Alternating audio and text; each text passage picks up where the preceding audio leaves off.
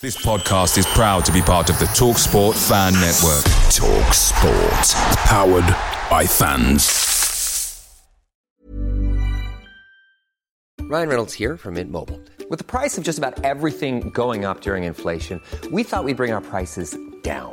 So to help us, we brought in a reverse auctioneer, which is apparently a thing.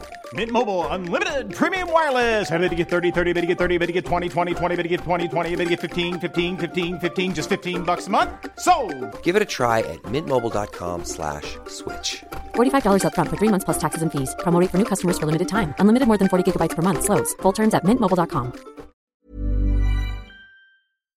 The Talksport Fan Network is proudly supported by McDelivery, bringing you the food you love. McDelivery, like McKenna, brings a top tier lineup. With Leif Davis esque delivery right to your door, you'll always be winning with McDelivery. So the only thing left to say is, you win. Order now on the McDonald's app, and you can also get rewards points delivered too, so that ordering today means some tasty rewards for tomorrow. Only via app at participating restaurants. 18 plus. Rewards registration required. Points only on menu items. Delivery fee and terms apply. See mcdonalds.com.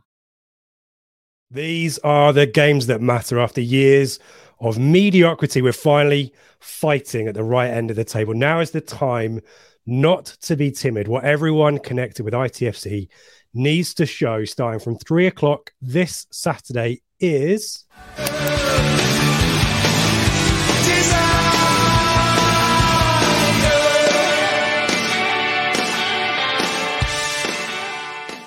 Isaiah Seb. It's almost as if start of the season I planted the seed of editors a ton of love so I could pay it off now. So there's no plan, but it's just it's desire. Um, welcome everybody to the Blue Monday podcast discussing Ipswich Town up or down since 2015. I'm Richard Woodward, and this is the pre-match show brought to you in partnership with our friends at the Greyhound Pub in Ipswich. We're available every week on YouTube video and podcast audio. And tonight we are live. We want to hear from you. Joining me to chat through Sheffield Wednesday, the Northern correspondent, Seb Brown. How you, mate? Hello, mate. I'm good, thank you. There is a tinge of excitement in the air, isn't there? This has got the the big game build up all week. This is what we're football fans for. So yes, very excited for this one. Great to be doing one of these live again, and uh, and yeah, bring on Saturday. Let's uh, say hello to folk in the chat. We've got Matt with us first out of the blocks before we even started, along with Romeo and Tony. Um, g'day to Michael from Brisbane. Are we ready for the reasons why we win on Saturday? Um, your words, Michael. Um, evening to Carl is with us. Um, he's figured out how to sign on with the work account. We won't tell anyone, don't worry. Andreas is with us. Bluey is with us. Is it the real one? Who knows? Um, Jamie's enjoying the lumberjack shirt. Good to have you with us, Jamie. Chris and Carl, um, Simon back on already. Yeah, good, old Seb. Twice in 24 hours. That's got to be some kind of record. Um, Ansi's with us. Work for Lutterworth is with us. Neil's here. Stephen. Wow. Thank you, guys.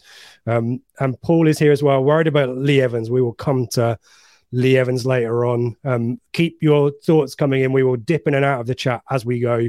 We definitely want to hear your thoughts on lineups, be you a Town fan or a Sheffield Wednesday fan, all welcome here. And as always, we'll do our predictions as well. But um, let's start, Seb. Um, any key bits and pieces you want to draw out of your Burnley chat last night, apart from to say go and watch it because it was excellent. Yeah, go and give it a watch. Obviously, me, Dave, and Mikey chatted all things Burnley. We tried to keep a lid on the Sheffield Wednesday chat and tried to keep it on on point as per your instructions. I guess obviously you weren't on the uh, on the on the on the show last night, but you were on BBC Radio Suffolk. My overriding thoughts was positivity and we're proud and you know a really good performance and just what we needed to blow the cobwebs of Cambridge off. What were your overriding opinions at the start of the week? I saw it as a pain, but I'm really glad we've had that game now going into Saturday. What were your what were your thoughts on it, mate?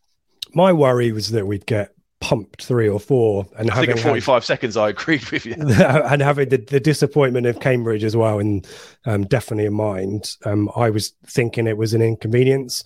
It was great that we reacted so quickly wasn't it? And then um, not, not having a stream available I was enjoying um, the radio Suffolk commentary. And it was like it reminded me when I was a kid and listened to the game when we played Blackburn in the Cup in 95 96 and took them to a replay.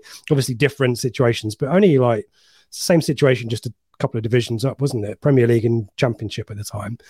and you got the sense that maybe we could do something, and and therefore, you know, I guess there's disappointment that we lost, but and the nature of the goal as well. Bit. Did you guys discuss? Did, you believe it was a foul on Woolfenden? We yes, we thought it was a foul on Woolfenden, but equally, me and Dave both agreed we'd want Woolfenden to be stronger in that in that Yeah, scenario. okay. You know, Barnes is very experienced. He does lead with his arm, in my opinion. I think it's a foul, but he's a clever, experienced player who's going to draw on every advantage. And we kind of said if that's a Burgess or maybe even a Keogh, it's a strong challenge uh, back to back to Barnes, and possibly that doesn't happen. So yes, a foul, but I'd want my centre back to be stronger. And I'll be honest, as I said on the pod last night, at that point I think it was about nine thirty-five, and I was very cold. Mhm. So whilst I never ever want Ipswich to lose, I think part of us were quite grateful that it was going to be a, not have a, another thirty minutes in the legs before this game. Yeah, I was quite happy we didn't have extra time, and uh, a 94th minute goal was annoying because it it further continues the narrative about the mental fragility. But it sounded like they were the best team for the last 10, 15 minutes anyway. Yeah. Um, so disappointing, I guess, the fact that it's Fleetwood, um, and we'll talk about um, how they got on midweek because that's very rele- relevant for Saturday. Um, but lots to take out of it and put some of the Cambridge issues to one side, which was positive and yeah, I think sets us up much better than we might have been otherwise. So good for that. Um, Steve's raising a good question: Is it Back or Bakerson? Um, we'll continue that debate, albeit we don't necessarily expect him to start. And Bluey was Bluey before Bluey was invented. This Bluey. So great to have you with us. And he believes we will beat Sheffield Wednesday on Saturday. Um, Simon's worried about Keogh. Um, we're not expecting Keogh to feature, are we? Um, Chris, good to have you with us. Um, Chris, another Chris, Chris Owen enjoying Radio Suffolk from up here in the Midlands. Yeah. Um, BBC Sounds. It's nice when the paywalls and stuff like that don't ruin our experience as football fans. So, yeah, good to have Brenner and Matthew, although not a particularly successful combination as Dave pointed out. But yeah, full focus on the league, as Carl says. Nice to have the cup run. And when you're a League One club, you're never winning it. Um, good run. Let's get the three points on Saturday and a start of a much needed run. Um, yeah, and Matt will, uh, with the final word there, um, concentrate on the league. Quite right. In terms of concentrating on the league as well, ITFC women, um, they're back in league action. Um, Bridgewater away, um, probably favourites in that one. Um, off the back of a, a another Ipswich team that has got issues with last minute goals, but Yeah, also common at, uh, at AG Arena, um, but actually on paper a pretty decent point away at Watford.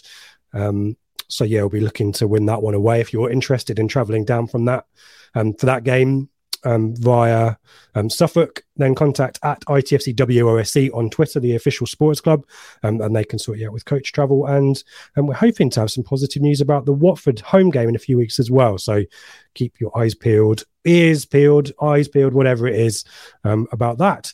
Um, so we've kind of dashed through the first seven minutes, but I think it's time, isn't it? We've got to talk about Sheffield Wednesday.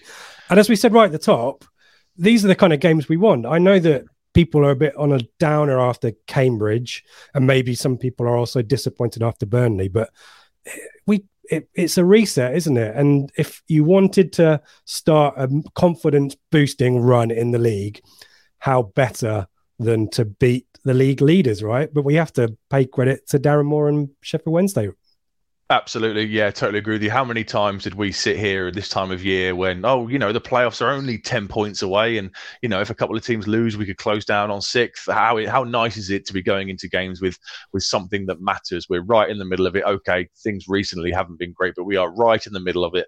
And I think this game at Portman Road on Saturday gives us a chance to really set up the last kind of what is it third of the season. I think if we can put in a, a good performance, get a good result, then we could really really sort of see see lift off for the remaining third of the season and start the run that we do need to get back in touch with the autos and who and who better to do it against than the best in class, which is what they are. That was very that's very corporate, wasn't it? The best in class. Ooh, Yeah, the uh, market the, leaders, Seb. the market leaders, the best yeah, in the class. benchmark. Yeah. Yeah. yeah. the ones who Um, get yeah. ten out of ten on their net promoter score, unlike some. Yep. Yeah, and they are and they are the best. They are top of the league with 61 points. They're level with Plymouth, but they've got no better a better goal difference of, of, of plus nine. They beat them last weekend. Obviously, played 28 games, won 18, drawn seven, lost three, scored 48 goals, conceded 18, on course for 100 points. They've won their last six in a row, both home and away. Their away form is the best in the league. They've got 27 points from 13 games where they've won eight, drawn three, and lost two. only scored 16 goals on the road, so not big goal scorers away from Hillsborough, but only conceded seven, so very stingy and miserly in defence away from uh, uh, away from home. The last six away games have been three wins and three draws. The draws were Lincoln, Derby, and Exeter. The last Everyone draws defeat, Lincoln. everyone draws at Lincoln. It's the default. When we do It was a one all as well, wasn't it? I it, think. Yeah. it, it always is. I think Bolton did the same there. I think Pompey did the same there. It's just a default result for anyone going to uh, to Lincoln. They are 16 games unbeaten in the league with 11 wins and five draws. The last defeat was away at Plymouth back in uh, I think it was October time. That's the last time they lost a game, and they've only conceded two goals in the last 11 games. but still, still come along on Saturday. Could still be fun. You know, come along, turn up. Could still be fun. No, they are they are an excellent side at this level. Uh, as were we though, not too much recently, uh, not too recently ago. So yeah, I think this is set up really, really nicely with two proper heavyweights, two clubs very similar in terms of I think you know club size, and we both agree we should not be at this level. And I think it's a real head-to-head encounter, and probably the pick of the games from the EFL this weekend. Whatever stat you find, I will beat you. Yep. Um, we'll come to stats later. Uh, should we? Well, um, worth reminding um, everyone, um, just in case, um, fourth placed finish last season, 85 points, five points off the automatics, and, and nine goals as well. So a little bit of a swing needed there. And lost in the playoffs to Sunderland, who, who had the momentum at that point. Probably disappointed to not. I think they it was a one or draw, wasn't it, in the second leg at Hillsborough? Probably yeah. could have done better maybe in that one. Yeah, they lost the, the, the game at the Stadium Light is 1 0 1 0 defeat. And I kind of thought it would be reminiscent of our kind of games against Bolton in the late 90s. I thought, you know, under the lights at Hillsborough, there'd be a cracking atmosphere and they would really, really go at Sunderland. But I remember watching it and I kind of thought they were very organised, very, very, not defensive, but very, you know, kind of, they, they were they were sensible and not looking to get caught out by Sunderland. And they, they get the breakthrough. I think it was in the second half at some point. They get the breakthrough, but they didn't really, even after that, kind of go for it. They still stuck with their more methodical, not pragmatic, but they're more, you know, maybe careful approach. And then Sunderland, I think in the 93rd minute, I think it was, they they, they get their goal, and uh, and yeah, they they're off to Wembley, and and and yeah, you know. 85 points, first year back down at this level for Darren Moore, 85 points, which is a great season. I've done a bit of research.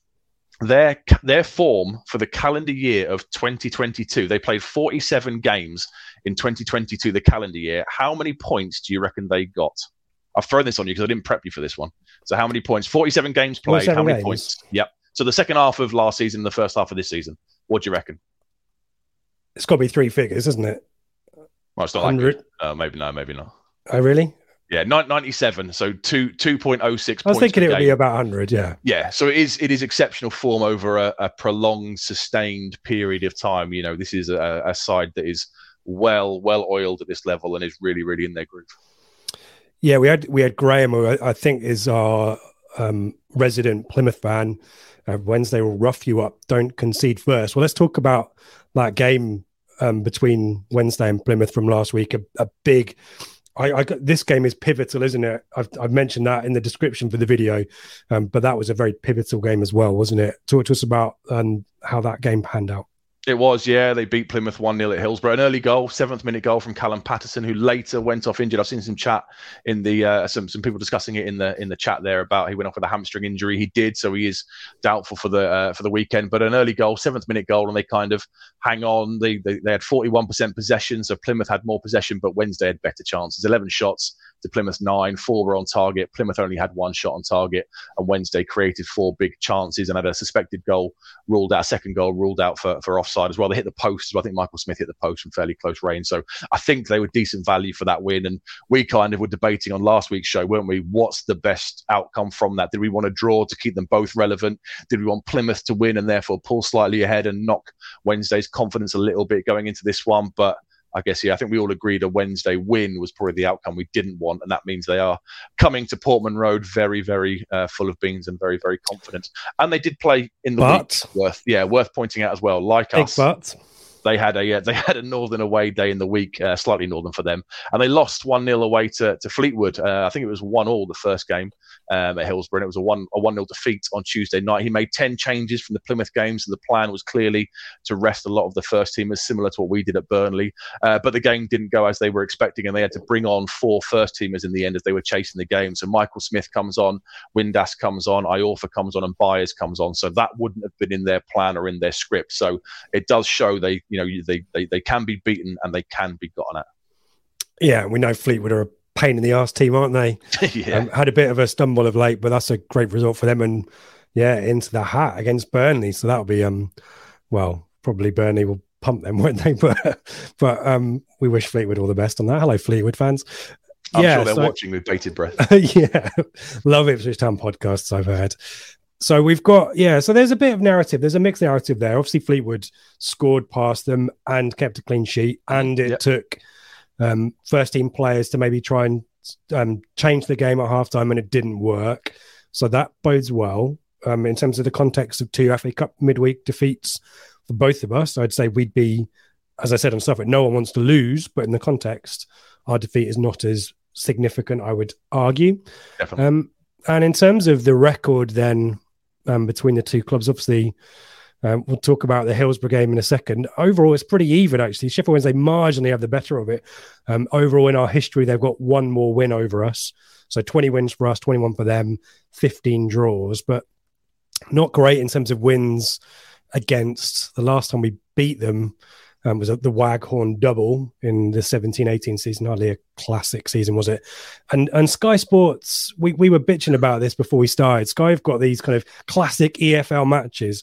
And this two all draw from November 2017, always with with a new who last minute is it header, I think, from across when Freddie Sears, I think, should kick it in Rose Ed or something. Yeah. Or take it. He tries to be clever, doesn't he? And Does he try and keep it at the corner flag I or think, something? in, And- yeah, and he's yeah. and and they pinch his pocket, and Sky bloody hate us. I'm pretty certain of this. There's like a handful of these classic EFL games, and all of them are us having our.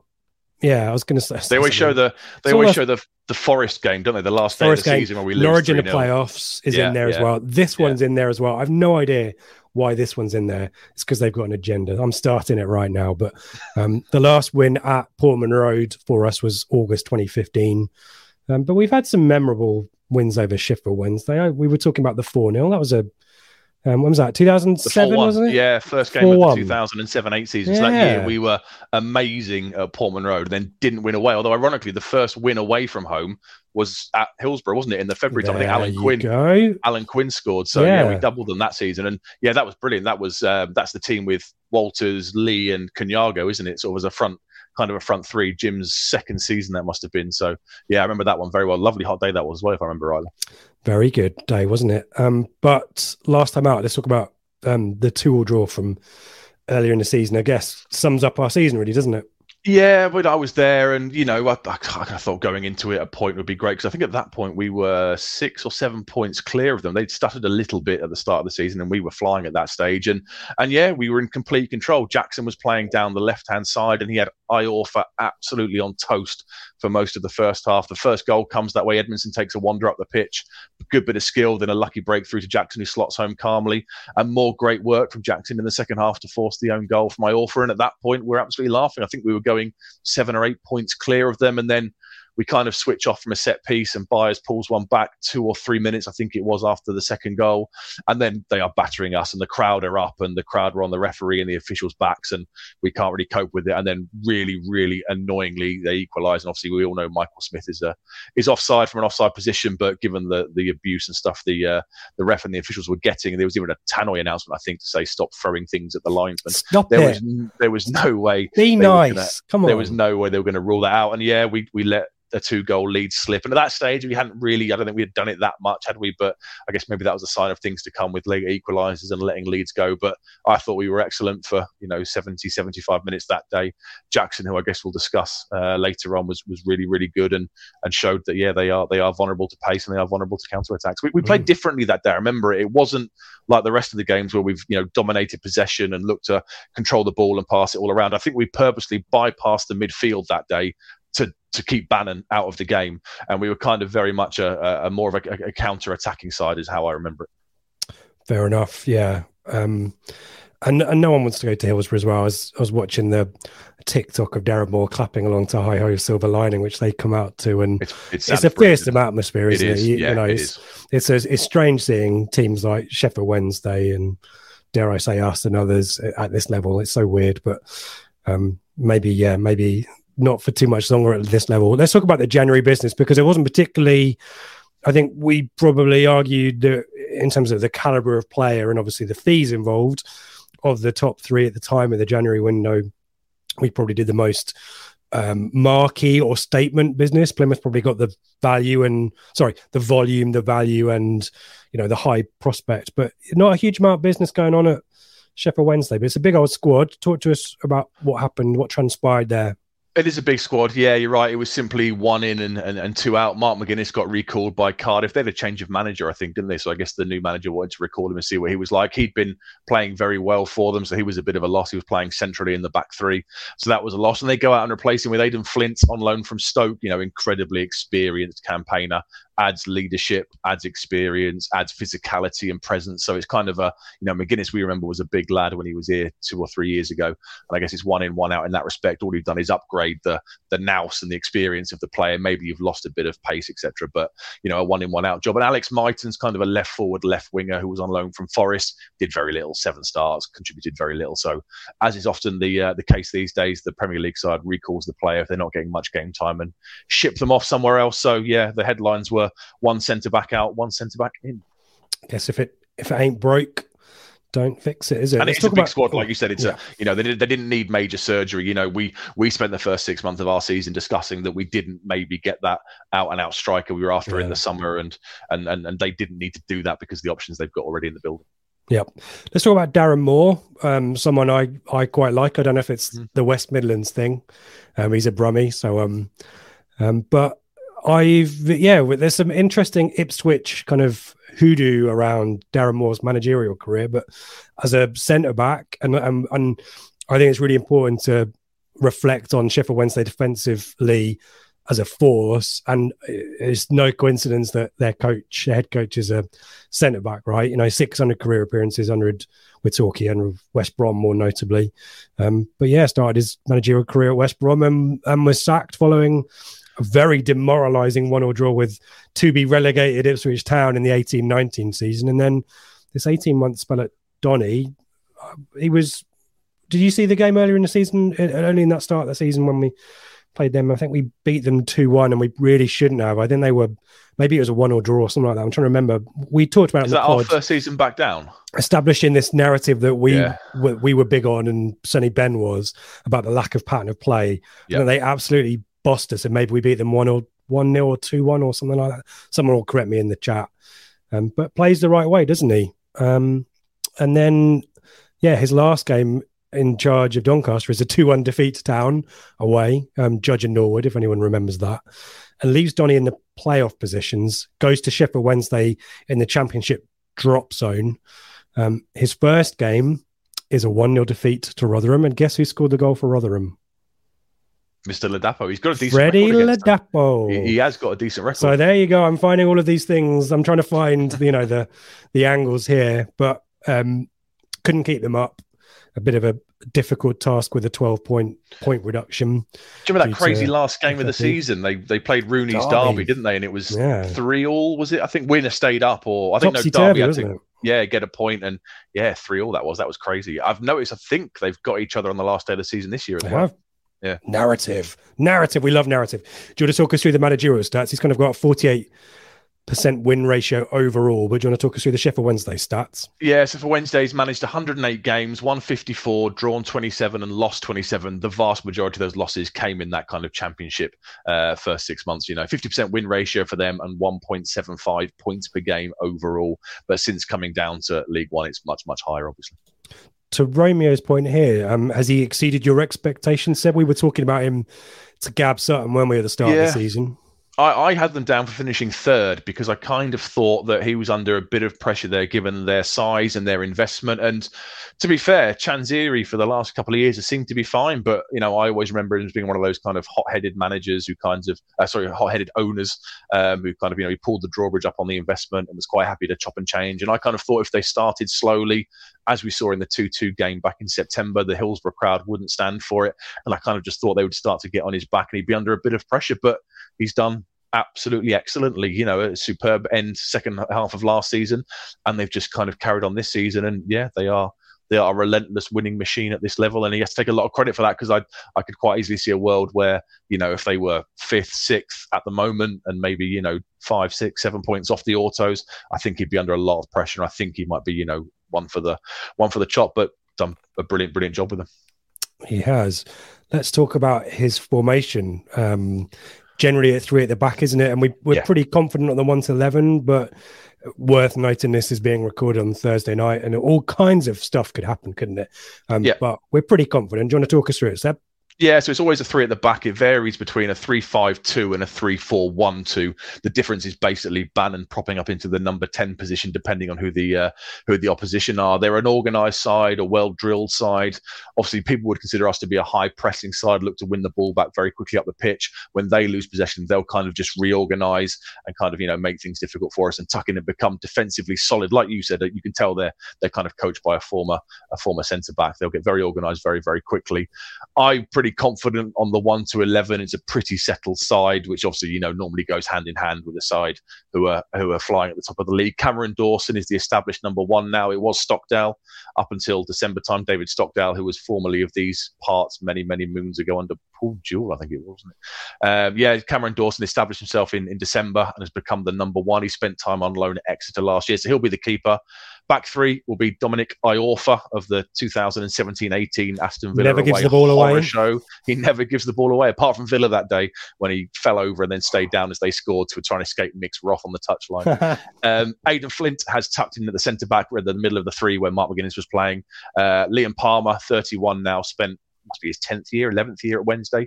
He's the left sided, one of the back three. Now, Callum Patterson was playing down the right hand side. He pulled his hamstring, it looks like, uh, against Plymouth. So at the moment, he's still not confirmed as being in or out. But if you assume he's not going to play, then Jack Hunt, formerly of Bristol City and Palace, and a, an experienced player, is likely to come into the right wing back role. They're a threat down their left hand side, the left wing back role where Marvin Johnson plays, three goals, two assists so far this season. So that might have an effect on what we do on our right hand side. And then it's the the quality. The three in midfield is what makes this side really, really tick. George Byers, Barry Bannon, and Will Vaulks. Byers has got four goals and two assists, 1.2 interceptions per game, and 2.4 tackles. Will Vaulks again will sit him and Byers will kind of sit back a little bit and let Bannon do his stuff all over the pitch. But Vaulks will protect slightly more, 1.5 interceptions and 1.7 tackles per game. He did score a winner against Wycombe, though, Vaulks. He's got a couple of goals and pinged He a long ranger, so he's got that in his locker. He And has. we know yeah, Byers is decent as well. The Newcastle game was it an assist in that one, or did he score in the Newcastle? No, he got an assist because Windass got both goals, didn't he? And then and then it's it's Barry Bannon, who I think Who? you agree is the the best. Who? The, the cheat code at this level, the Mitrovic in the championship, the the cheat code at this level. Barry Bannon's the best player in the league, isn't he? For, for me, he I think he is. Yeah, he probably. It's, it's a weird situation there because yes, he is, and at the, certainly the, the first third of the season, um, he was making all kind of contributions in terms of key passes, key passes, creating chances, scoring crazy goals, and then he's been in and out of the team just before Christmas with injuries, and and actually they solidified their form without him in the team, which Yep. was bizarre. But now he's back in the team as well, isn't he? And yeah, I mean, any yeah, he'd get in any League One team and probably quite a lot of championship teams as well, wouldn't he? Ex Villa, obviously. I remember seeing him break through when he was a youngster. So, um, yeah, but w- we just need to get Idris El Mizouni back and he can man mark him again.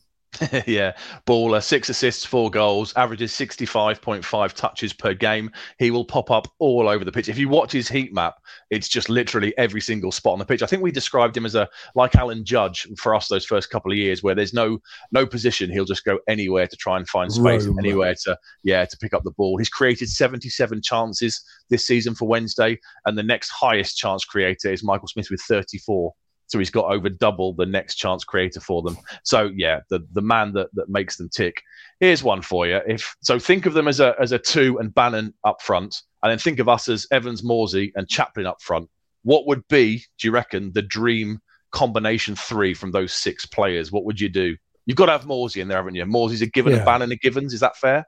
Yeah, I think so. Um, and then would you have Byers, it's an arm or- wrestle between Byers and Chaplin, isn't it? Oh, so you played okay. So you'd put um, Bannon next to Morsy central midfield, Well, trying, then yeah, I see it as a tripod, but you do, you've got Yeah. a defense. You wanted you wanted a one and a two, did you?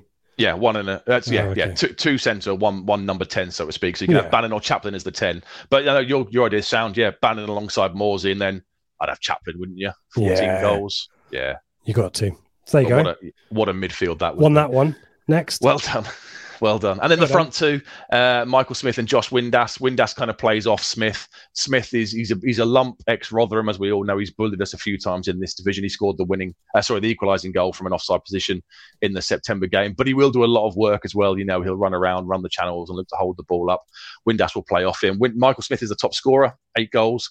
Windass has seven goals and five assists. Uh, and when they, they they they like their shots away from home, Windass is the second highest shots per away game with 3.2 per 90 minutes, and Smith is the ninth highest with 2.6 per 90 minutes. So those front two will be looking to get shots off left, right, and centre.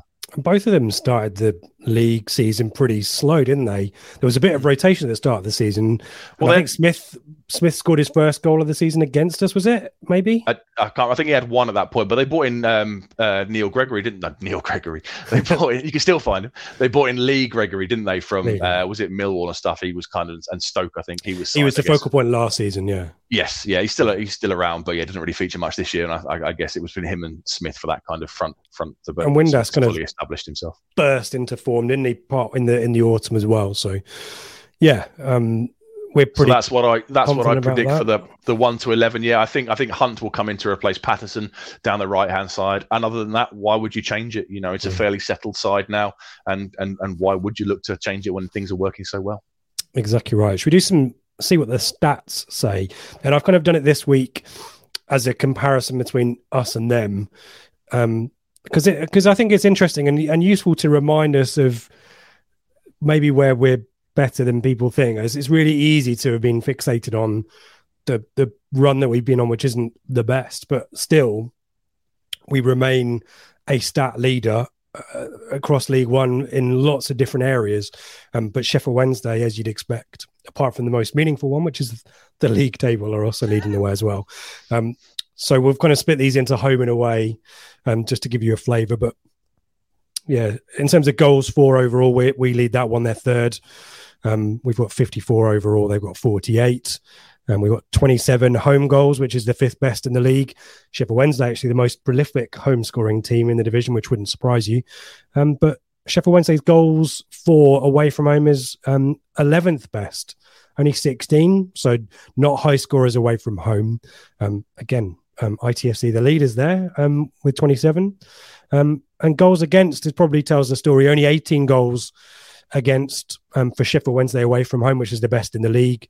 Um, and yeah, we're not so good goals away, uh, goals against, are we? And we're sixth at home on that measure, which is just these marginal, crappy long ranges that we seem to keep on keep on conceding. These Um, stupid deflected goals.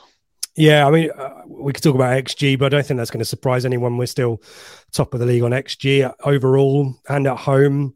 Um, Sheffield Wednesday third on that metric, and away from home, um, we're still the best, but Sheffield Wednesday second best. They got 1.82 XG away. Um, so on average, they yeah, that seems like they're underscoring maybe against their XG. But shots per game, pretty marginal. Again, we're marginally better on that, but it, it's the it's the stuff about the the possession and the shots against and the defensive stats, which probably tell the story.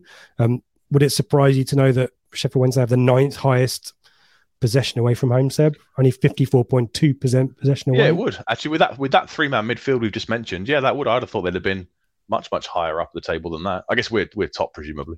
I didn't see what it was for. Oh yeah, we are top. Well done. yeah, Okay. sorry. So they sorry, apologies. Let me clarify. They are ninth overall, but yeah, seventh away from home. Actually, marginally less away from home. So That's, that's Seventh- strange, isn't it? That's it's that's- quite low, isn't it? Yeah. Um, again, uh, again, doing the home and away comparison, we've got the highest home possession, which I don't think is going to surprise anyone. Oh yeah. Um, and shots against, we're actually pretty good. Um, we we've got the best, um, the lowest shots um, against at home, so we concede the fewest shots. We just keep letting the bloody things in, don't we? Um, and Sheffield Wednesday, pretty mi- miserly as well um, as an away side on that metric as well. But clean sheets, Seb, that's the real quiz when it comes to Fish Sheffield Wednesday. How many? Well, you you've seen the script, haven't you? Um, we've only got um, six clean sheets at home. Does that surprise you? Yeah, it, it, it really, really does. And, and they've won both home and away. They've got eight 1 0 victories so far this season. So they've become relentless. I mean, they've become a machine. They 16 goals away from home isn't anything to write home about. But if you win, you know them all one 0 then you've got no problems because you're taking maximum points, aren't you? So yeah, they've just become relentless and they've learned how to properly grind out results at this level, haven't they? They've played 28 games and have kept 17 clean sheets and away from home, eight out of 13. Um, that's 62% of their matches away from home.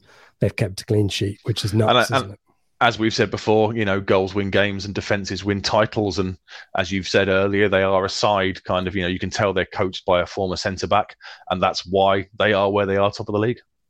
In terms of the other bits of narrative around the possession stats um, and the style of play, don't expect them to be running at us. Um, they're they're 18th in in overall for the numbers of dribbles per game, only on average four a game, even less away from home. We're actually 22nd for dribbles in away matches, so that won't be the way that they try to attack us. They are pretty good at accurate long balls, though. Third best in the league overall for that stat. Win quite a few penalties, so they've missed two of them. They've been awarded six and scored four. I don't think we've that must be yeah. nice, mustn't it? That must be. yeah. Be, do you what penalties nice are? I'm not really sure. Uh, um, we had the FA Cup ones. Have we had one in the league? Oh, we, yeah, we had two at Morecambe, didn't we?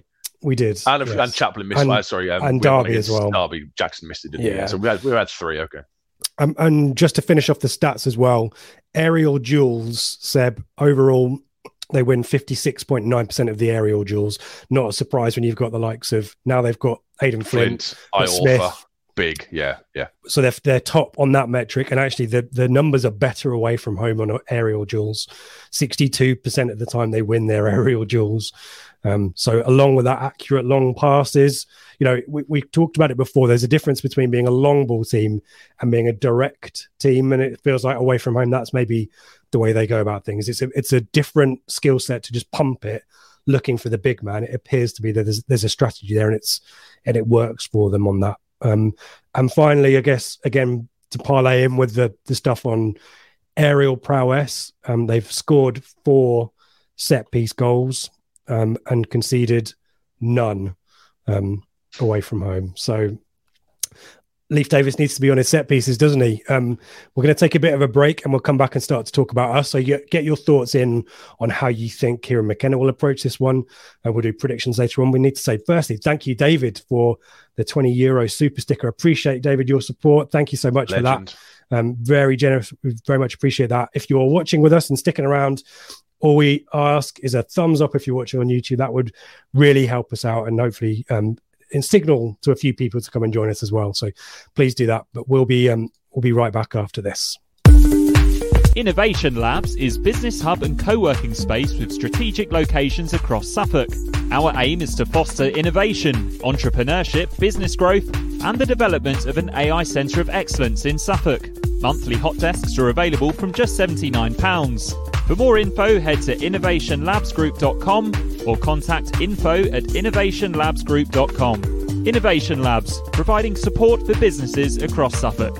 Locations in Stowmarket, Ipswich, Sudbury, Woodbridge, with more to follow.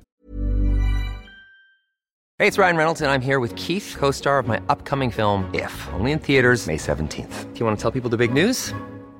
All right, I'll do. Sign up now and you'll get unlimited for $15 a month in six months of Paramount Plus Essential Plan on us. Mintmobile.com slash switch. Upfront payment of $45 equivalent to $15 per month. Unlimited over 40 gigabytes per month. Face lower speeds. Videos at 480p. Active Mint customers by 531.24 get six months of Paramount Plus Essential Plan. Auto renews after six months. Offer ends May 31st, 2024. Separate Paramount Plus registration required. Terms and conditions apply if rated PG. Away days are great, but there's nothing quite like home comforts. The same goes for McDonald's. Maximize your home advantage with McDelivery. You in? Order now on the McDonald's app. At participating restaurants, 18 plus, serving times, delivery fee and terms apply. See McDonald's.com. Blue Monday are delighted to be partnered with TalkSport Fan Network and NordVPN, giving you the best possible offering for browsing the internet securely. NordVPN opens up global streaming options for content not available in your region by switching your virtual location quicker than Wes Burns running down the wing. NordVPN acts like your cyber Sam Morsy whilst online, protecting your personal data and sensitive info like passwords and credit card details from falling into the wrong hands. For about the price of an ITFC match program a month or a Blue Monday Telegram subscription, you can get yourself a NordVPN account which can be used across six different devices. If you need to rapidly change direction like Omari Hutchinson, there's a 30 day money back guarantee. To get the best discount off your NordVPN plan, go to nordvpn.com forward slash Blue Monday or click the link in the podcast or YouTube subscription to be taken straight there, supporting us here at Blue Monday in the process. So, any more parting words before we talk about us on Sheffield Wednesday, Seb? Is fearsome defensively. Um, but we just got to back ourselves, haven't we? And yeah, to I Michael's so. point here, um, funny that we're top still for goals at home, but still feel we don't score enough from our chances. It's yeah, there is a bit of profligacy, if I can say that word, about us. But yeah, it's it's going to be an interesting one. Maybe it's an. I think it's a bit reductive to say it's attack versus defense because Sheffield Wednesday no, clearly have yeah, got a threat. No. Um, but it appears the foundation starts from the back, doesn't it? Very much so. I think the overall message from that analysis we've put together would be to respect them. Definitely, they are an excellent side at this level, but we shouldn't fear anybody. I don't think at, at Portman Road. You know, you've just reeled off a load of stats there, where even despite the last well, what is it now? The last Nine six weeks, eight weeks or so. Yeah, we we have kind of dipped off a little bit, but we are still top of a lot of the metrics. And I think we've kind of forgotten maybe as a fan base how good we were for that first five six months of the season. And this that they are ahead of us. They have the advantage. A point for them is great. I guess we'll discuss if we see it as a a must win shortly. Uh, there you go. Yeah. So Steve asks, Steve says there, I take a point for the Owls now. Do Ipswich feel it's win or bust? What do you think? I've got my views on. Do you want me to go first or do you want to give your views first? Go first, by all means. Um, welcome, Steve, by the way. Um, great to have a Sheffield Wednesday fan with us. So um, give us your views on your team, particularly if we've misrepresented anything. But yeah, go on, Seb. Tell us, is it win or bust? I think it is if we've got designs on the automatics. I think lose or draw, and I think the title's gone. And then I guess it'll depend what happens to Plymouth for the rest of the season. But if we, yeah, if we, if we, if they were to beat us at Portman Road, I think the autos are gone. We could be fifth on Saturday if other results go against us. Just to throw that caveat in there as well. Um, Positivity, come on. Yeah, no, I, am I'm, I'm always the positive one. I'm just outlining the facts. I, I, think I think if we have designs on the autos, we have to win. And, yeah. And, you know, I think that's that's the way I see it. So from that point of view, yes, I think it's a must-win game. I concur. I think that that logic is sound. Um, Stephen reminds us they are no Burnley. That is true. Um, but yeah, Carl agreeing we must win. Um, Romeo, it's definitely one we cannot lose. I'm not sure we're in must win territory just yet. Yeah, I'll save my intro, Romeo, for another week. The next big game comes along, we'll, um, we'll revisit it anyway. But um, yeah, Lee, not necessarily, but we could do with three points just to keep the pressure on. I think we also need to send a message to Derby as well. Derby need to get back in there. Yeah, they need to slap them. They need to slap back down. Derby. Um, let's talk about us then, shall we? Um, let's start with Romeo's thoughts because it feels like the biggest potential headache for Kieran McKenna. Um, assuming Evans is out, says Romeo. Really hope Luongo is fit against his old club. Love Hump Humphreys, but it's a big ask to expect him to dominate that Sheffield Wednesday midfield. What's your thoughts, Seb? I do totally agree with that. If I'm honest, I maybe thought Luongo. He's in the training videos, isn't he? He's training with the club in the video they've released, which I assumed was filmed today. So I did think when I saw the team sheet at Turf Moor that maybe he's been left out with a view to Saturday to add in that experience, a player against his old old side, and a bit of physicality alongside Morsy. I absolutely love Cameron Humphreys. I think he's a brilliant player. He played very well at Turf Moor, but we are going up against you know Will Vaulks, George Byers, Barry Bannan, incredibly experienced physical players uh, at this level. And I'm just thinking if Luongo can do 60, 70 minutes. Morsy alongside him, it'll help him out a little bit. And I think with Evans out, that's probably the route I would look to go down if if if goes up to it. Would you look at putting Aluko in there, maybe? I've seen that debated. I think that's a big, big risk. If if we if we were with all due respect, if we were playing an Accrington or a Forest Green, if it was next weekend, I'd have less of an issue with it. Firstly, I don't, I can't envisage Aluko starting because he was done at 60 minutes or so at, at Turf Moor. He was brilliant. The first half, my mate who was sat in the Burnley and sent me a text saying, when did Sone Aluko become prime Lionel Messi? Because he was absolutely superb. He was brilliant on the night, but he was absolutely done. We've got to remember he's not played a lot of football. So I think you factor in the fitness issues and the fact it's an unknown position to him against the best midfield in the in the league, then I think that's too much of a risk. Personally, I'd have him on the bench for sure. We'll discuss the bench in a minute. I'd have him on the bench because he was so good against uh, against Burnley, but I think that's too much of a risk. I think you need players who are experienced in that position when you consider the caliber of, of opposition that we're going up against. If it's next week against Forest Green, yeah, why not? No problem. But but not against this midfield three. I'd love to think there is some gamesmanship going on by McKenna and Lee Evans strolls out like the Vince McMahon GIF, uh, you know, just before three o'clock on Saturday. But yeah, there's lots of conflicting reports. Obviously, we're not going to speculate, but it's he's obviously been missing for the last couple of matches, hasn't he? Or went off at Cambridge, didn't he? So we need to reflect that. The the other real difficult challenge to me, and it was something that um, we, we possibly observed. Well, certainly second half Cambridge, but also for some of their game against Burnley? Was this back three? What's your back line configuration, Seb? Well, I, I, it kind of started as a as a back three. I thought at Turf Moor it was more of a back three kind of defending, and when we were going forward, then was back to his you know marauding right back roles on the overlap and stuff. So I kind of thought it was a hybrid asymmetrical system against Turf Moor, like we saw for the second half of last season and kind of the first five, six, seven, eight games of, of, of this season. I think we need to become defensively solid again. I think we need to settle on a centre back partnership. I'm not a fan anymore of the, you know, Keogh comes in, then goes out, Woolfenden comes in, that kind of thing. I think we need to settle now on the the central pairing too. I would go for Woolfenden and, and, and Edmundson as my central defenders because I still believe they are the best ball playing defenders we have, uh, and therefore in games we want to dominate and show what we can do. They're the best at coming out from the back. I guess Donacien is a question mark. He came on, didn't he, for Clark at half time away to, to Cambridge. He did very well. He was excellent at Turf Moor against a really tricky opposition player as well in Maatsen, their left back on loan from Chelsea. He was a rapid player and Donacien did really well. But then you don't go and spend 1.5 million on a on a right back slash right centre back and not not have him on the on, on the pitch, do you? And also in a in a big game, if let's say in the first minute Harry Clark absolutely crunches one of their players, the crowd are going to love that, aren't they? And you know that kind of thing will really get us off our seats. So I assume it, I, would see a back four, I guess it would be of Clark, Woolfenden, Edmundson, and then if we assume Davis is fit as brilliantly as Lee did, I thought the other night I'd have Davis back in the back in the side for the defensive positions. Chris is suggesting play Clark further up the right with Donacien behind.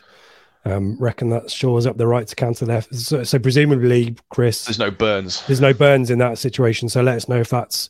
I mean, Burns is uh, Alex here, uh, who plays if Wes is out injured. Jackson Edwards or a wild card. I wasn't really aware of the Burns situation. Can you enlighten me on that? Yeah, he was. There's rumours that he was injured, wasn't there? From he was limping, I think, a bit at the end of the Cambridge game. Also, he didn't make the trip to Turf Moor, and I guess there people are putting two and two together because McKenna said that three or four stayed behind, didn't he? So if Burns is injured, then Jackson every day of the week he was brilliant against Burnley. He rode that, you know. He the, pulled up with an injury as well, didn't he? Burnley. Well, yeah, did he? It was. It, I think it was a tactical. No one was around him. He just went down, and then after about two or three minutes of treatment, he was absolutely fine again. At a time when Burnley were getting on top, so yeah, I don't think he was. I think it was a bit of gamesmanship. But if if he could run that right hand channel like he did against Rotherham and Burnley in the FA Cup, then yeah, why not? Because he was absolutely excellent. But for me, Burns is a big game player. We had some chat, didn't we, in our Telegram group, and we said that you know Pompey scores the winner, Derby scores the winner, Plymouth scores the goal. He does tend to turn up in big games. If he's fit, I'd have him on the right ahead of Clark or Donacien. Chaplin has to be the number 10. I presume we both agree on that one with his numbers and his goals. Had a bit of a, a bit of a drop off recently.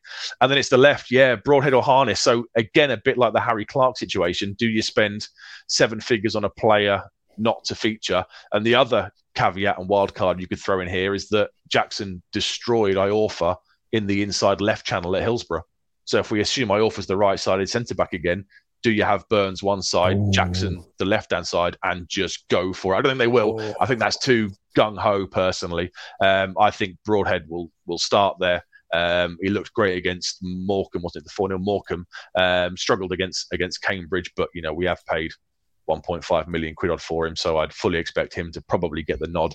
And Harness, I guess, will be on the bench along with Jackson, Edwards, Aluko, everybody else. And then up front, obviously, you've got a bit of narrative here as well with George Hirst, haven't you? You know, he got his first goal for us on Tuesday night, left Wednesday under a cloud in 2018, 19 ish, didn't he? But is the son of a an absolute legend for the club, or Mr. Ladapo, who for me I think should start. He's the man in form.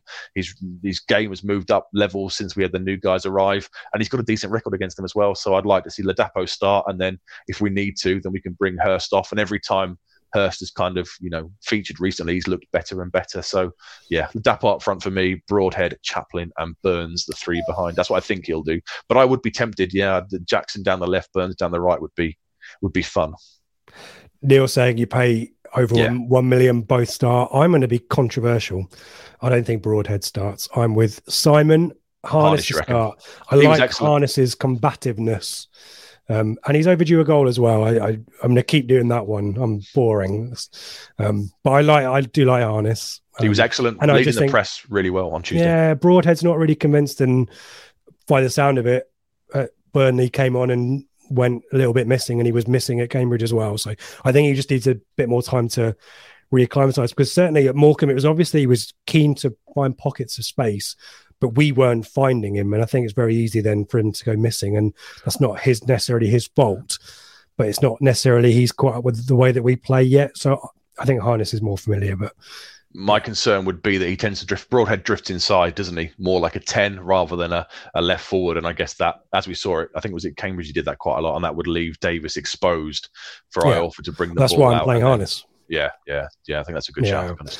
And uh, it's a really interesting dilemma, Ladapo versus Hirst. Get your thoughts in the chat on Ladapo versus Hirst. I think it's similar to the sentiment from Neil there about one million pound yeah. I, I, think there's a lot of money, I would guess, in the Hirst move as well.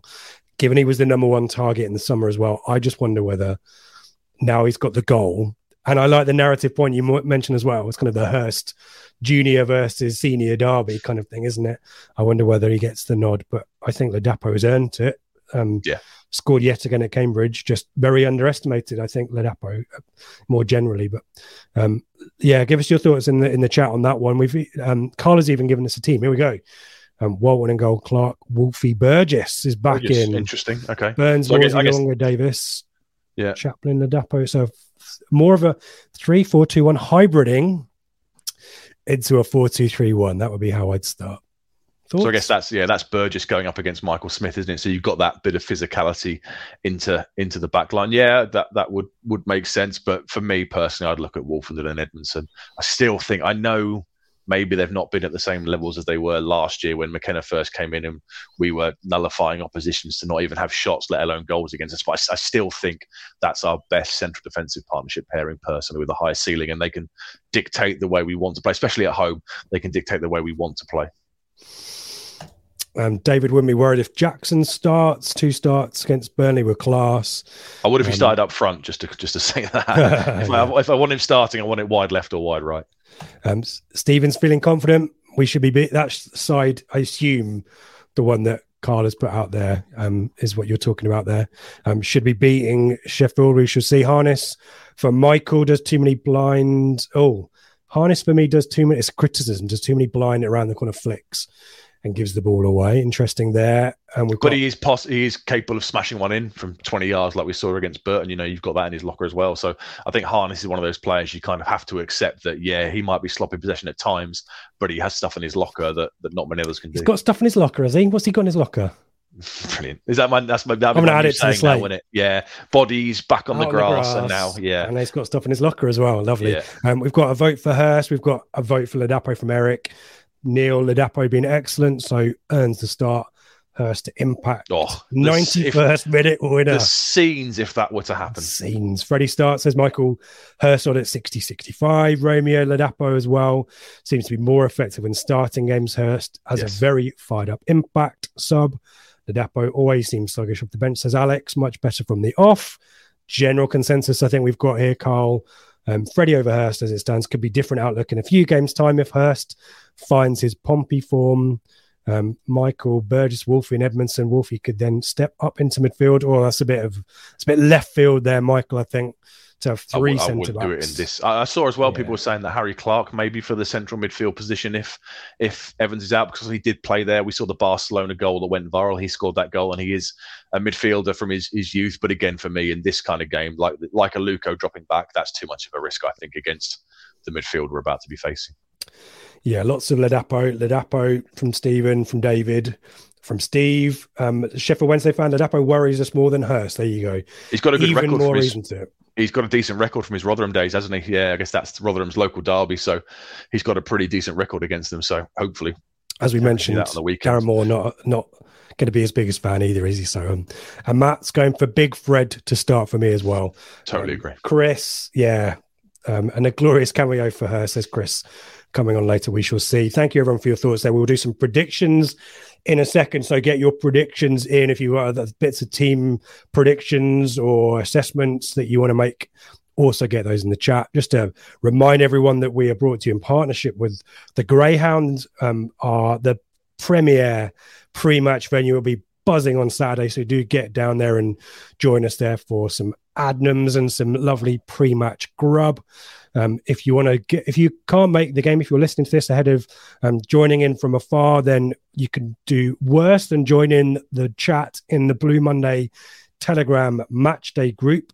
Um, the numbers continue to swell there. Um, we're very grateful to everyone who's joining in and making that such a valuable place um, to have balanced and um, and a broad spectrum of opinion as well, respectful opinions um, in Blue Monday Telegram, free for a couple of weeks. And then a, a small subscription thereafter. Um, we've got the merch store. Um, um, I missed the promo, so a couple of weeks before we've got another promo, so blame me. Flagship show will be back, of course, on Sunday night, 8 p.m. to talk through the game, hopefully with some interesting and exciting and positive overall stuff to talk about. But we welcome your input to the discussion on Sunday night, as always, at eight o'clock. Um, all the details you need, all of our shows, all of the links for merch, Telegram, everything else. Blue Monday, itfc.co.uk. Um, all of our socials are linked to us there as well. Um, anything else I need to mention, Seb, before we remind you, uh, you get back in your box on predictions? No, let's go there now, shall we?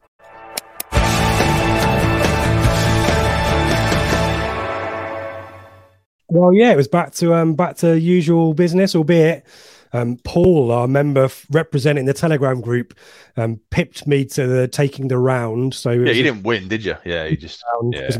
Paul and I both matched with ten points, but said back to um back to yeah third place there as it were.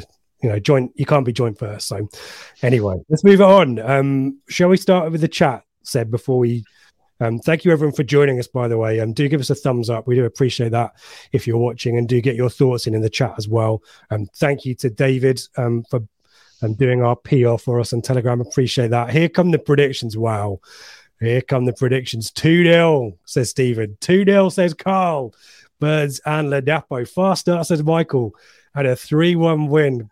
Blimey, this is, I was expecting to have to lift everyone said, but everyone's feeling positive now. That's great. Neil's going for a 2 1. Chris, a strong 1 0 with Freddie knocking it in, Bannan to be sent off. And then Plymouth, Derby, and Sheffield Wednesday, presumably to go into administration. um, Neil's going for his Hirst 91st minute winner with hashtag limbs. Stephen, quite right. We'll talk about this when we close. The crowd really need to be up for it, don't they? 12th slash 13th man. Andreas, bringing the realism. This one has one all written all over it. We've got a 3 1 from Carl. Um, and yeah, Stevens going for a two, two up front, Seb, and need Burgess for the high stuff. We'd be surprised if we see a two up front. too wouldn't drastic. Yeah, we, I don't think we'll be trying that. We, if we haven't done it all season, I know they played together for the last 25, 20 minutes or so against uh, Cambridge on the on the field together, but.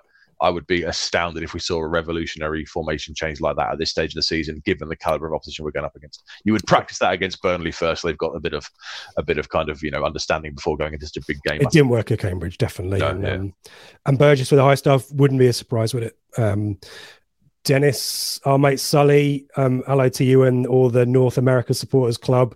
Um, oh for a win to nil feels like two 0 Eric's going for a goal fest. I'm not. I can't see. I can't see five goals in this one personally. Can we just mention, as I think we said at the start, they've conceded two goals in 11 games. So that would be an absolute coupon buster, wouldn't it? Yeah, sure. What was it? Uh, goals against? They've Liverpool- seven away Seven. from home, two in the last 11, and both of those are proper long range screamers. Just add a bit of a, a bit of context to how good defensively We've obviously are. not done a good enough job talking through Sheffield Wednesday. so- Yeah. Uh, no, I love that optimism, Eric. and Tim, I know Sheffield Wednesday played two, but Phil Burney for T will cost us Heart says win, head says naught one. And as Seb has already said, not an uncommon score for Sheffield Wednesday this season. 3 1 says Romeo, a statement win. Well, long overdue a statement win or a, a marquee win. Um, thank you, Matt, for um, banging the drum for us for Telegram. Made last weekend more bearable. He says he's going for a 2 1. Won't be easy, but if we're on a game, we can beat this lot. Um, David's going for a 2 all. Um, and um, yeah, Romeo's asked for it. Steve, 1 all says our resident Sheffield Wednesday fan. Thank you, Steve. One all. Um, Gregory for us, due a goal, getting close to each game. Um, Rob, think we'll score once. So just a question of whether we can keep the clean sheet. Yes, can we keep out Sheffield Wednesday? Chris three one, and Lee for two one. Seb, should we have a look what we've done? Let's start. Let's canter through the rest of the league, shall we? I mean, there's not a huge amount of excitement there are some big games though. There's, there's some big games that will affect the. Well, there's big six, games in respect. Yeah, I guess Peterborough Bolton jumps out, doesn't it? Yeah, Plymouth Wycombe Derby, Wycombe Derby, um, yeah. and none of us are expecting a huge amount of drama in those matches. Talk to us about your predictions for those three down the bottom there. Yeah, so Wycombe Derby, we've all gone for a one-all draw. haven't we? It'd be nice if Derby just take the wind out of their sails a little bit because they're absolutely flying, aren't they? We need just to, like you said at the start, slap them back a little bit. Hopefully, the Wycombe that played us will turn up and not the one that got, you know, turned up against Plymouth a few days later and, and, and phoned it in. Hopefully, they'll be their horrible, gruesome best and, and take some points off Derby. Plymouth, Portsmouth, uh, we've all gone for, uh, well, you and me have gone for a, a narrow Plymouth win, and, and, and Telegram have gone for a one-all draw. I, I guess Plymouth, their home form is absolutely immense, isn't it? So that's why we've gone for the for the win. It'd be lovely if we could beat Wednesday and they drop points further. I guess Cooper, Scarr, Cooper, and Ennis Scarr. being out yep. is going to be a big, big blow to them. So, yeah, hopefully they'll start on a, a, little bit of a poor run of form. What was the other one that's going to affect the top six? So you talked about Peterborough Bolton. Oh yeah, yeah. Peterborough on, on decent form, um, but obviously Bolton are, are, flying as well. So you and me have gone for, for two alls, and uh, and Telegram have gone for a narrow Peterborough win. Yeah, these Ferguson's won his first three on the bounce, hasn't he? I think so. They're starting to claw back ground on sixth, and yeah, it's going to be an interesting, interesting weekend because the results here are going to properly. There could be some real, you know, pivotal. movement in the in the top six. Hashtag pivotal, and we're all predicting as as always that happens this season. Cambridge put in a performance against us and get their point, and then there'll be turnover by Barnsley. Won't there be four or five there? We've all gone for um, for a two 0 But let's have a look at this. And again, I I'm the miserable one. Nil nil. I've been looking at the stats all afternoon, and I just can't see how Sheffield Wednesday concede, Seb, and that's my issue. I think Sheffield Wednesday, a point is great for Sheffield Wednesday. If yeah. they win it, brilliant. But if they don't lose, then you know, yeah. pole position. I just think at the moment, I don't see where the goal is coming from if we can't break them down. And given Sheffield Wednesday, I think are a little bit more obstinate away from home and might be a little bit more difficult for us to break down. I don't think it will be all 11 behind the ball, but they'll be well structured, won't they? They'll be organised, yeah, yeah. Organised. And I just think we may struggle, but it just needs one moment, doesn't it? It needs a shot from just outside the area, deflection. Dare we say a set piece? We know we haven't, they haven't conceded from a set piece away from home, but it would be great if we could convert a Leif Davis corner in front of the North Stand with it. But you're, you're Paul going for the narrow one. You're, you're not expecting goals, but yeah you're going for the win. Talk to us about it. One 0 tight. Annoyingly, you're much better predictions than I am. But yeah, I mean, the head, my head said one one, and all, all week, everything I looked at was kind of a, a similar to the Plymouth performance. You know, it's going to be a very tight game. I think I don't expect it to be a fast start. I think two sides will kind of be feeling each other out a bit like two heavyweights in the ring, you know, trying to kind of feel each other out in the opening 15, 20 minutes or so. But I've always got to be positive. Obviously, I'm really, really buoyed by the performance at, at, at Turf Moor. It's a shame it wasn't on telly or or iFollow, so more people could have seen it. Because if you look at the facts, yes, we lost one 0 with a late goal. facts. But facts could prove anything, Seb. But if you were there, you'd be going into this game with a lot more optimism than after the Cambridge game. And I just think that we are still an excellent side, and I think we will sneak this one 1 0. And hopefully that will be the catalyst to the last third of the season. There you go. We have to believe, as Ted Lasso would say, Ted believe, Lasso. Seb. Um, Chris is going for a 3 1. Anthony, welcome. Sheffield Wednesday fan here. Um, Anthony, um, hope Luongo isn't playing as he goes in full blooded. Um, but can be late and take the man. Uh, we're all Wednesday, are we? I think that's what that stands for. Um, great to have you with us. Thank you, Anthony. Give us a prediction if you want. Um, Lee's going for a 2 1. We've got Erith and Belvedere FC video going for a 2 0 Ipswich win. I think we'll win, but fear we won't get ahead of them by the end of the season. We'll keep an eye on the score during the afternoon. Bluey, two with no return. Ladapo, both. Rob's going head, one all, heart, one nil. Sounds familiar. Evening to Nat, another Sheffield Wednesday fan. Great to have you with us. Um, thank you, Nat. I was wondering when you were going to turn up, so thank you for joining us. Um, he's going for a one all. Chris, all good records are there to be broken and beaten. Here, here, come on, you Blues. Um, win, and we go up in the autos. Lose, and we're out of the top six at the end. It's that simple, Michael. It's all that simple. Um, but yeah, hope, as Romeo says, hopefully Townby Wednesday will be a championship fixture next season. Uh, we've gone for Simon. Fisher's going for a 2 0. Cheeky Bond style goal again, says Christopher. Only Peacock Farrell was in nets. Um, and yeah, Anthony um, going for that nil 1 um, record clean sheet. Oh, yeah, it? they could set a record. Yeah, if, if they keep one more clean sheet in the last 16, 17 games of the season, it's a club record for them.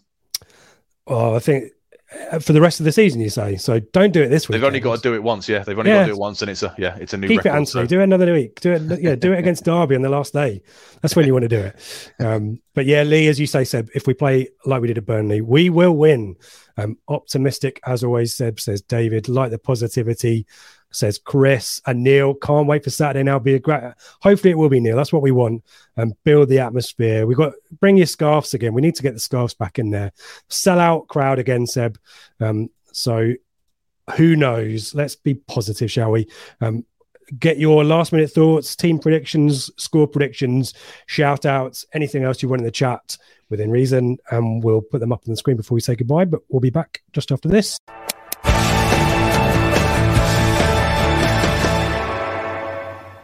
So once again, thank you to the Greyhound for their support, um, Innovation Labs as well. Um, thank you to our pre-match show partners, Telegram. We mentioned that.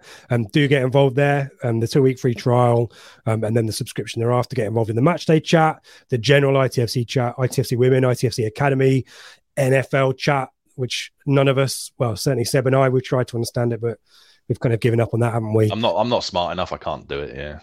Doesn't make any sense. Although Um, I watch the Super Bowl. watch the. Super Bowl, I'll- though. I'll- Oh, yeah. Yeah, I'll Watch drink American. adverts. I'll drink American beer. Miller and I'll, Lite. um, yeah, yeah, Coors Light definitely. and yeah. yeah, get some. I'll watch the video of the balloon being shot down and stuff. Yeah, Exactly right. Um, and the fly past before the after the anthem and all that stuff. Um, yeah, merch store. Um, Blue Monday itipsy.co.uk for all of that stuff.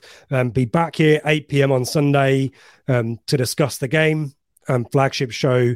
Um, we'll confirm. We haven't got a team lineup yet. I need to sort that out. Probably me, maybe Seb. Who knows? And we'll figure that The one out. And- It, it won't be me. I'll be Oh, traveling. why not? Sorry, folks. You'll get much more insight and much more knowledge and analysis from somebody far better. I've done Um, my stint this week. And thank you everyone for sticking out for the for the duration of the show. Thank you everyone who's been involved in the chat as well, um, particularly our Sheffield Wednesday fans. Um, if you're traveling down to Portman Road, um, safe travels. Hope you enjoy everything up to three o'clock, um, and good luck for the rest of the season thereafter. Thank you to everyone given us who's given us a thumbs up on Facebook. Simon, Steve, Ben, and Matt. Please do so if you're watching on YouTube, and do subscribe as well. Blue Monday content lands in your inbox every Sunday night, Wednesday morning, th- Friday morning, all that stuff. And we'll be back, obviously. Uh, is it Forest Green next, Seb? Yeah, next, Friday? weekend, Forest Green at home. And we'll probably have Bristol Rovers content Mm-hmm. midweek as well. So I think that's everything from me. Um, I will put some stuff in the chat. Anything else you want to mention, Seb, before I hand over to you? I think we've covered all the stuff, haven't we? Yeah, yeah, done very well. Lo- Lovely show tonight. Great to have the interaction with the chat. Thank, Thank you so everyone. much, Yeah. everyone, for getting in, involved. Really great to get that energy. I must con- I must admit, I was a bit concerned about positivity and that kind of stuff. Know, having seen the socials, but as always, the Telegram massive in the chat tonight have uh, have made me feel warm inside. Bring the noise, says Chris. I'll be watching from Amsterdam slash Berlin or another European, um, favored European city. Um, Steve would feel like a child at Christmas Eve. We'll get through Friday first, Stephen, but um, yeah, can't wait for Saturday and hopefully see plenty down the Greyhound as well. Simon, looking forward to it as well. Um, Bluey's come back. I'll change it to 1 0 still. Freddie Ladapo, he's still what we need. Um, David's getting some merch, good stuff. Um, Carl, thank you for that. And Neil, come on, you Blues. Excellent stuff. Thank you, everybody, for joining in. Very much appreciate that. Enjoy the show.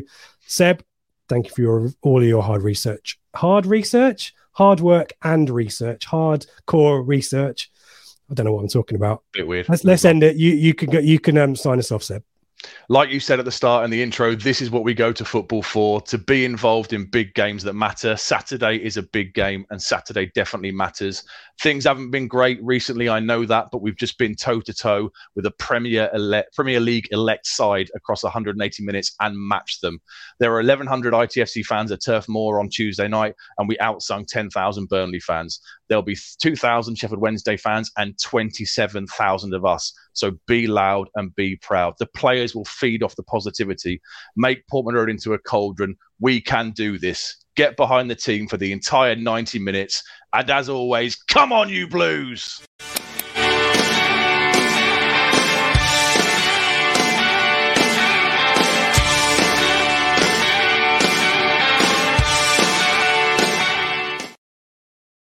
It's the promotion running. Everyone is gathered round to watch. The McNuggets share boxes are there offering much needed distraction. Your mate's already been booked for double dipping, but in you swoop to steal the last nugget and claim all three points. Oh, and there is the Harry Clarke fist pump to celebrate. Order McDelivery now on the McDonald's app.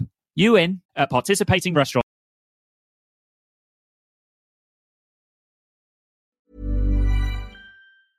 Even when we're on a budget, we still deserve nice things. Quince is a place to scoop up stunning high-end goods for 50 to 80% less than similar brands. They have buttery soft cashmere sweaters starting at $50, luxurious Italian leather bags, and so much more. Plus, Quince only works with factories that use safe, ethical, and responsible manufacturing. Get the high-end goods you'll love without the high price tag with Quince. Go to quince.com slash style for free shipping and 365-day returns. This podcast is proud to be part of the TalkSport Fan Network. Talk Sport. Powered by fans.